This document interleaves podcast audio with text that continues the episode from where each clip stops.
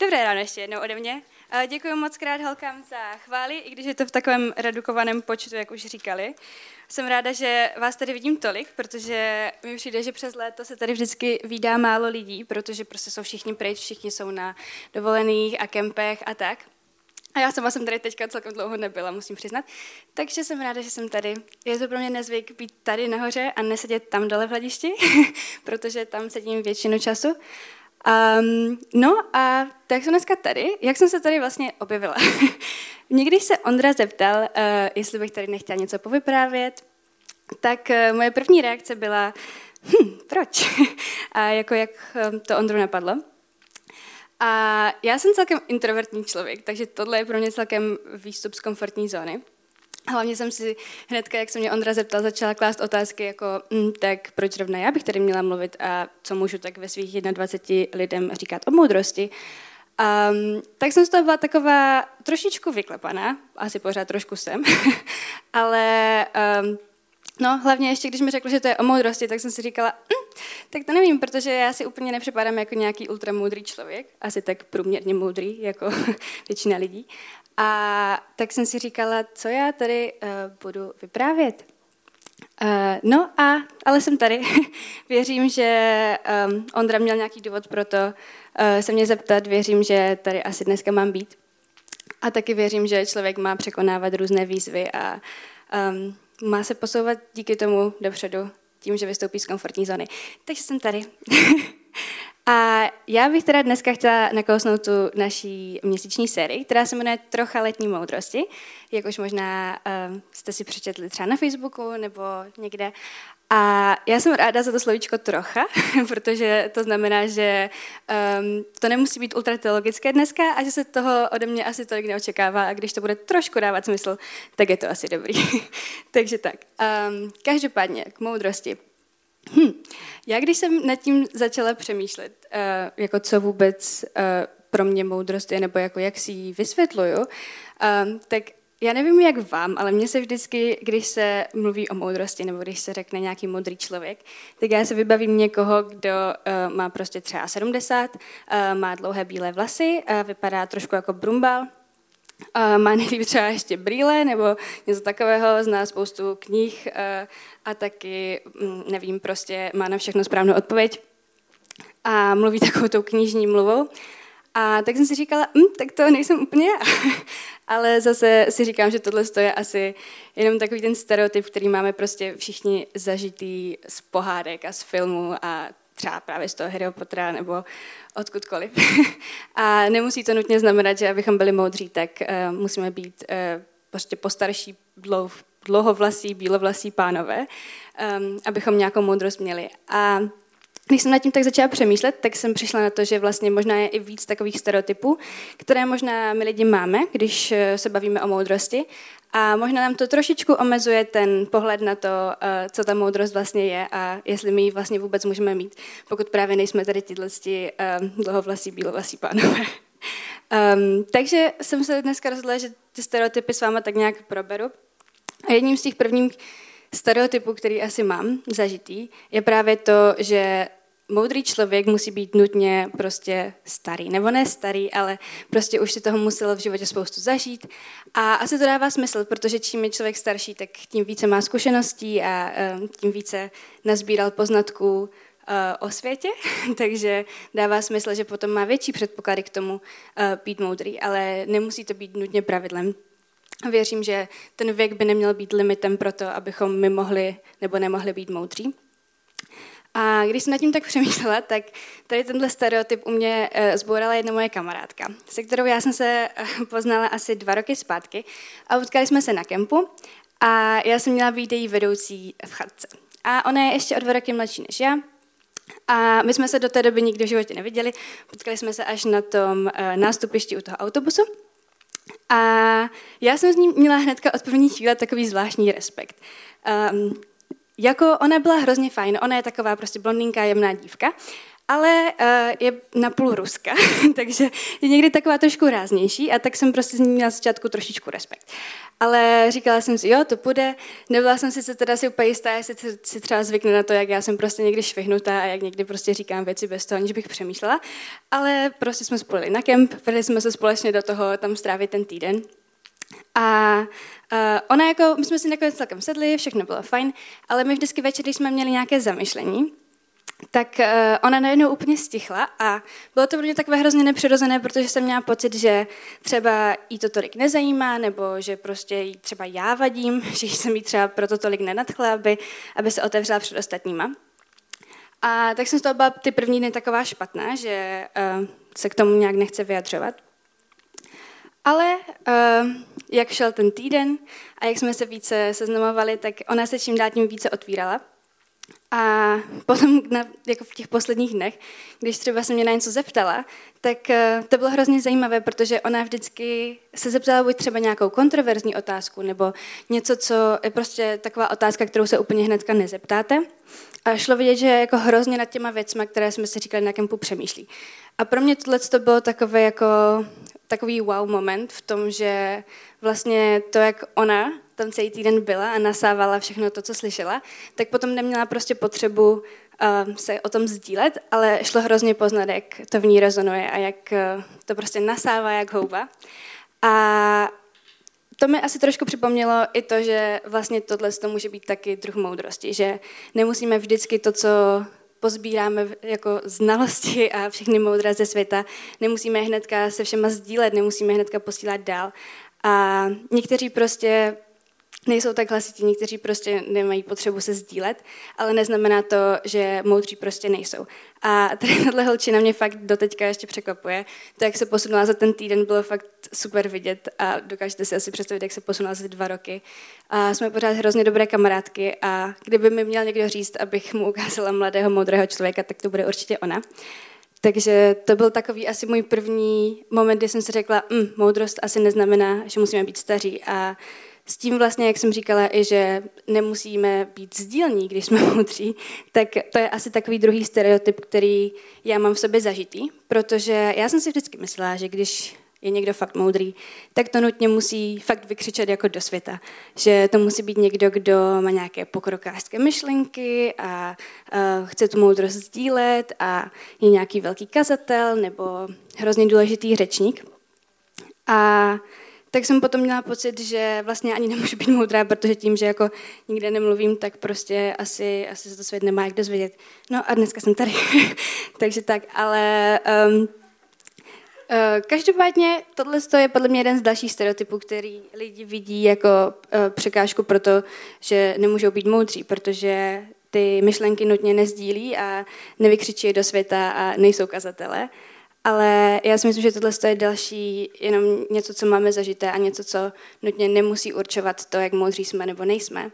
A je právě spousta lidí, které mám kolem sebe, kteří jsou moudří, ale nikdy to nějak se světem, nějakým jako způsobem, že by se někde postavili a vyřvali to do světa, nezdíleli.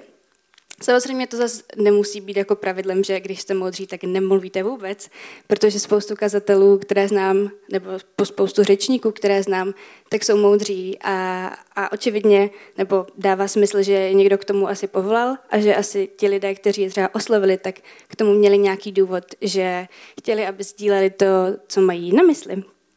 Takže to taky nemusí být pravidlem, ale tohle byly asi takové dva hlavní stereotypy, které já jsem měla prostě zažité a které jsem si myslela, že by bylo fajn osvětlit tady na začátku, protože je možná máte i vy a možná pak máte pocit, že uh, nemůžete být moudří, ale myslím si, že na tom to vůbec nezávisí. Um, a myslím si, že moudrost se může projevovat mnoha různými způsoby a může to být ať už nějaké velkolepé kázání, um, tak to může být i to, že třeba lidem nasloucháte, že jste otevření tomu poslouchat, co si myslí, otevření slyšet jejich názor, nebo prostě jenom při nich stát a být empatičtí, um, protože prostě cítíte, že to tak má být. A to je vlastně možná trošičku pro mě i definice, nebo ne úplně definice moudrosti, ale takové nějaké vysvětlení moudrosti pro introvertního člověka, jako jsem já. Že moudrý člověk vlastně může být kdokoliv, um, kdo prostě nemusí mluvit na hlas, nemusí být hlasitý, ale může a že to má prostě spoustu různých podob. A já bych se dneska chtěla podívat do Bible, do knihy Přísloví, do třetí kapitoly. A jsou to verše 5 a 6. A já si myslím, že tady tyhle ty verše jsou celkem známé. A možná by někdo řekl, že jsou až možná otřepané a že je slyšíme hrozně často a že to vždycky prostě někde omývá tady tento verš, nebo tyto dva verše. Ale já si myslím, že to, že se právě takhle často uh, čtou někde, nebo že um, je prostě někde vidíme, tak to má svůj důvod. A já sama často, když si ten, tady ty dva verše čtu, tak to vždycky jenom tak přejdu a řeknu si, jo, jasný, takže tohle znám, všechno prostě už jsem četla, takže vím, co tam je v tom verši a to mi stačí a jdeme dál. Ale já bych se dneska chtěla trošičku zastavit nad jednotlivými částmi těch věd, které tam jsou. A chtěla bych se na to podívat. Takže já ho teďka přečtu, můžu se ho samozřejmě přečíst taky. Uh, celým svým srdcem důvěřuj hospodinu. Nespolehej na vlastní rozumnost. Na každém kroku snaž se ji poznávat. On sám tvé stezky urovná. A ono to možná teďka vypadá, že to úplně tolik nesouvisí s tím, co jsem doteďka říkala, protože tam není nějak explicitně vyjádřena ta moudrost jako taková, ale mluví se tam naopak o rozumnosti, která si myslím, že s tou moudrostí dost souvisí. A já když jsem nad tím takhle přemýšlela, jaký je vlastně, vlastně rozdíl mezi moudrostí a rozumností, tak jsem přišla na to, že možná někteří lidé to můžou vidět jako třeba synonyma, ale já si myslím, že je v tomhle trošičku rozdíl. A když se tam píše to nespolehej na vlastní rozumnost, tak mi to připomíná, že nám tam pán Bůh říká, že my máme rozum a každému z nás dal rozum, i když to tak nikdy nevypadá a občas se tak nechováme, tak každý z nás má rozum. A stejně s tím máme taky svobodnou vůli, což mi přijde, že je celkem jako dobrý návod na uh, šťastný život, protože když máte rozum a máte svobodnou vůli, tak děláte nejspíš správná rozhodnutí nebo rozhodnutí, které jsou správná um, podle toho, co asi říká společnost.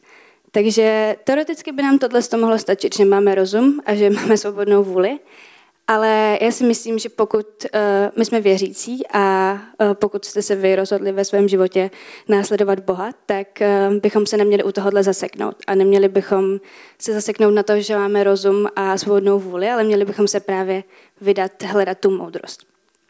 A myslím si, že i moudrost může mít takové dvě rozdělení právě na tu lidskou moudrost, eh, kterou prostě spíš možná v dnešní době určuje společnost a určují lidi kolem nás.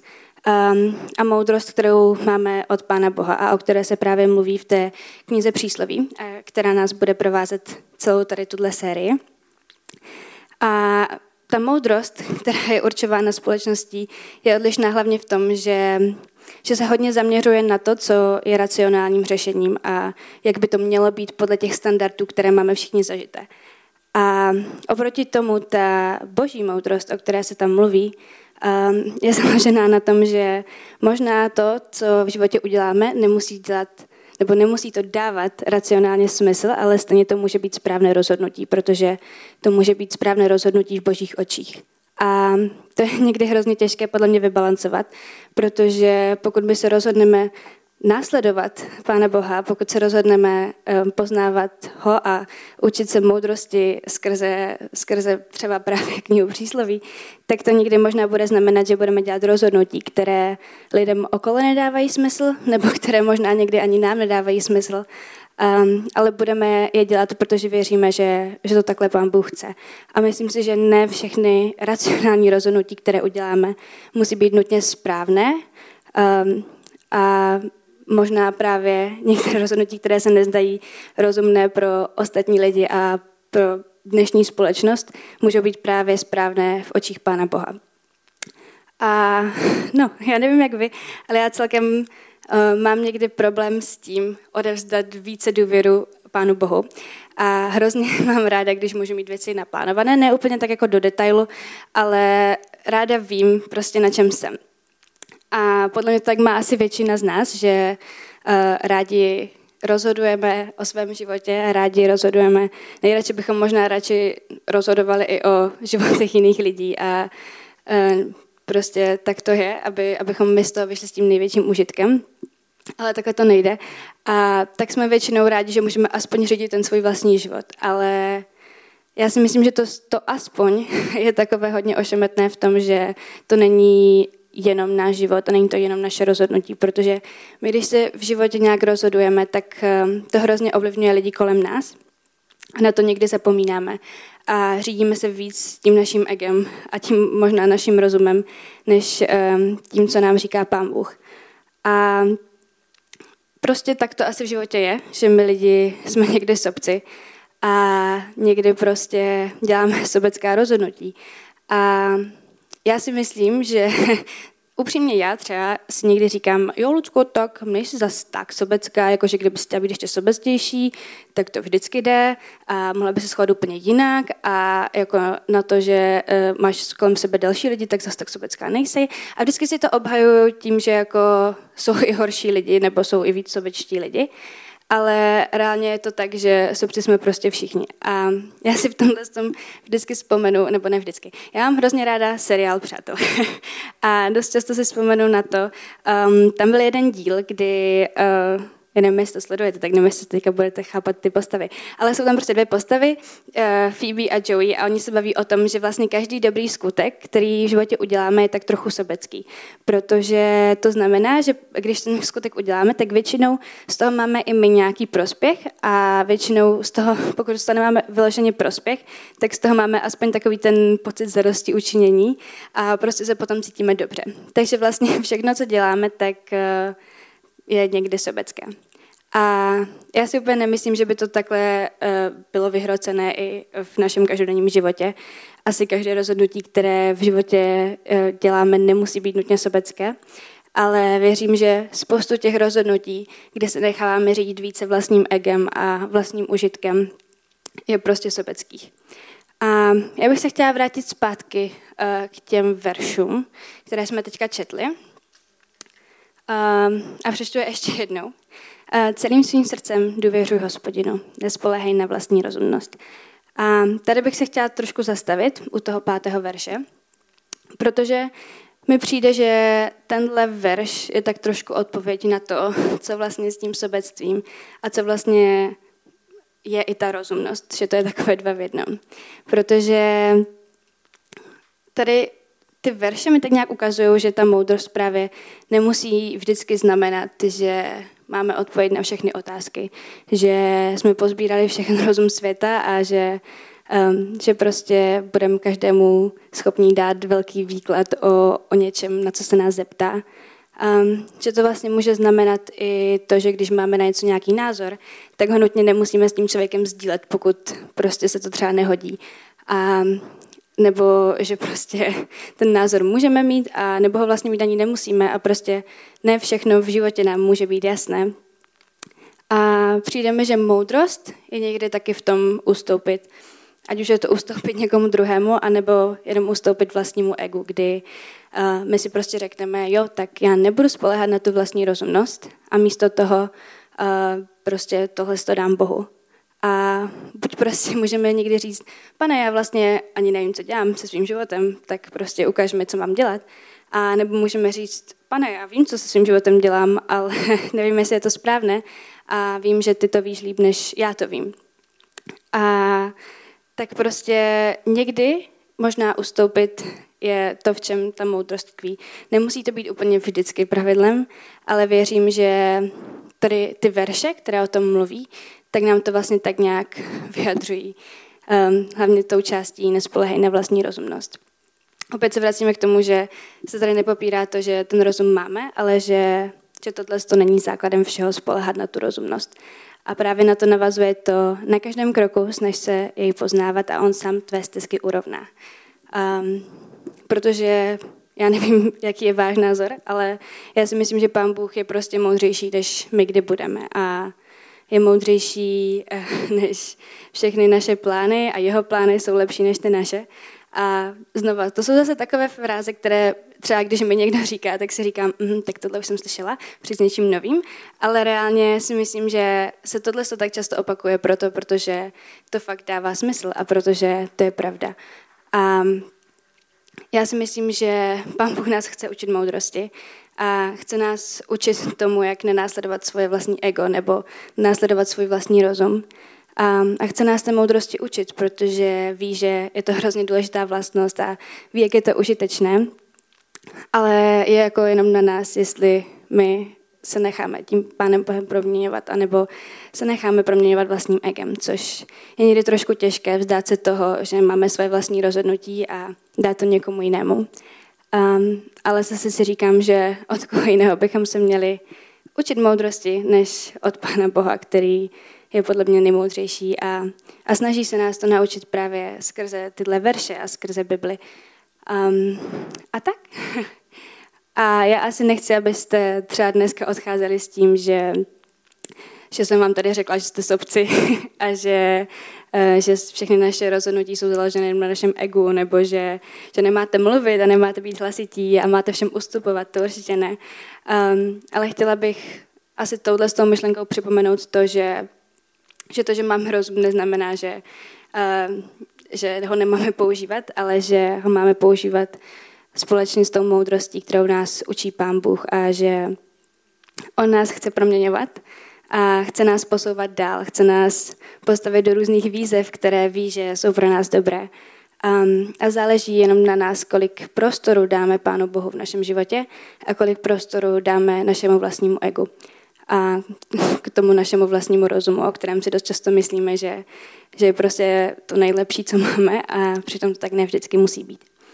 A, a tak bych vás chtěla pozbudit k tomu, aby, abyste tohle měli na paměti, abyste si třeba doma ještě přečetli ty verše, které jsme tady dneska četli, protože možná, že i když jste je četli jako já už tisíckrát, tak um, věřím, že pokaždé nám můžou nabídnout něco trošku nového, uh, když se jednotlivě zaměříme třeba na ty různé části nebo se prostě nad tím zkusíme zamyslet jinak. Um, a tak. Um, já děkuji, že jste mě poslouchali. Um, děkuji, že jste tady.